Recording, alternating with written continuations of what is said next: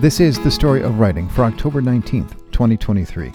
On this day in 1781, America won its independence from British rule. At least that was the effect of that day's American and French victory over the British at Yorktown, Virginia. For more than two weeks before that day, the English forces at Yorktown were under siege. In that time, thousands of American and French soldiers and a small armada of French warships joined the Continental Army and converged on the British. Those ships used their onboard cannons to strike the British positions. The ships also brought land based cannons for the troops to launch their own attacks on the British.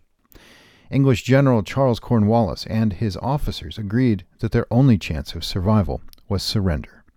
That capitulation at precisely 10:30 a.m. on this day was momentous.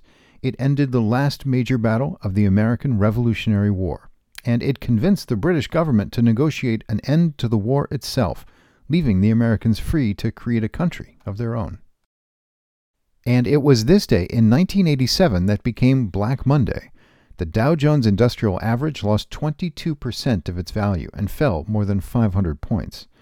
Put another way, for a lot of investors, every dollar they had in the market that morning was worth about 78 cents at the close of trading. It remains the Dow's steepest decline in a single day. Few people expected it, and millions feared that it would bring about an extended period of financial desperation, possibly even another Great Depression. The Dow rose to pre crash levels, then climbed higher still two years later.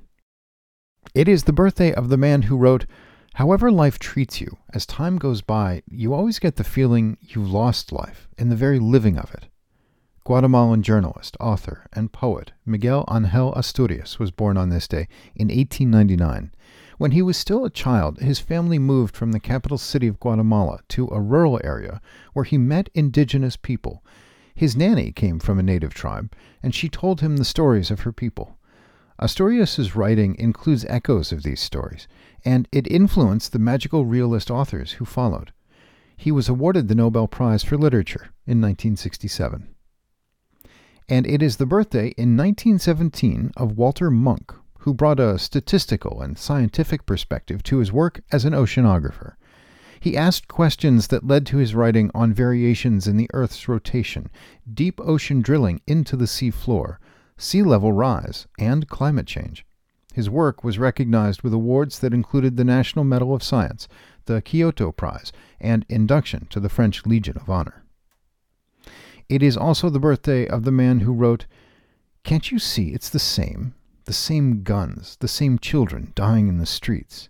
Only the dream has changed. The blood is the same color.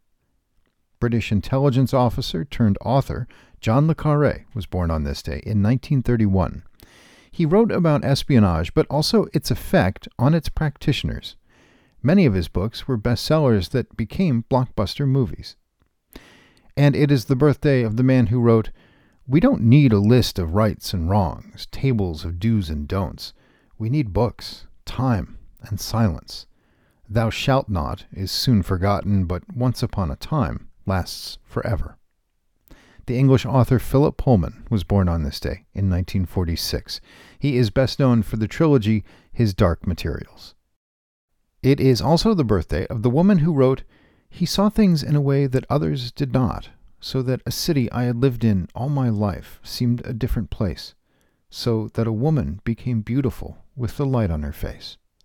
American English novelist Tracy Chevalier was born on this day in 1962. She is best known for Girl with a Pearl Earring, published in 1999. Revolving around the famous painting by Vermeer, the book has been translated into 38 languages and has sold millions of copies around the world.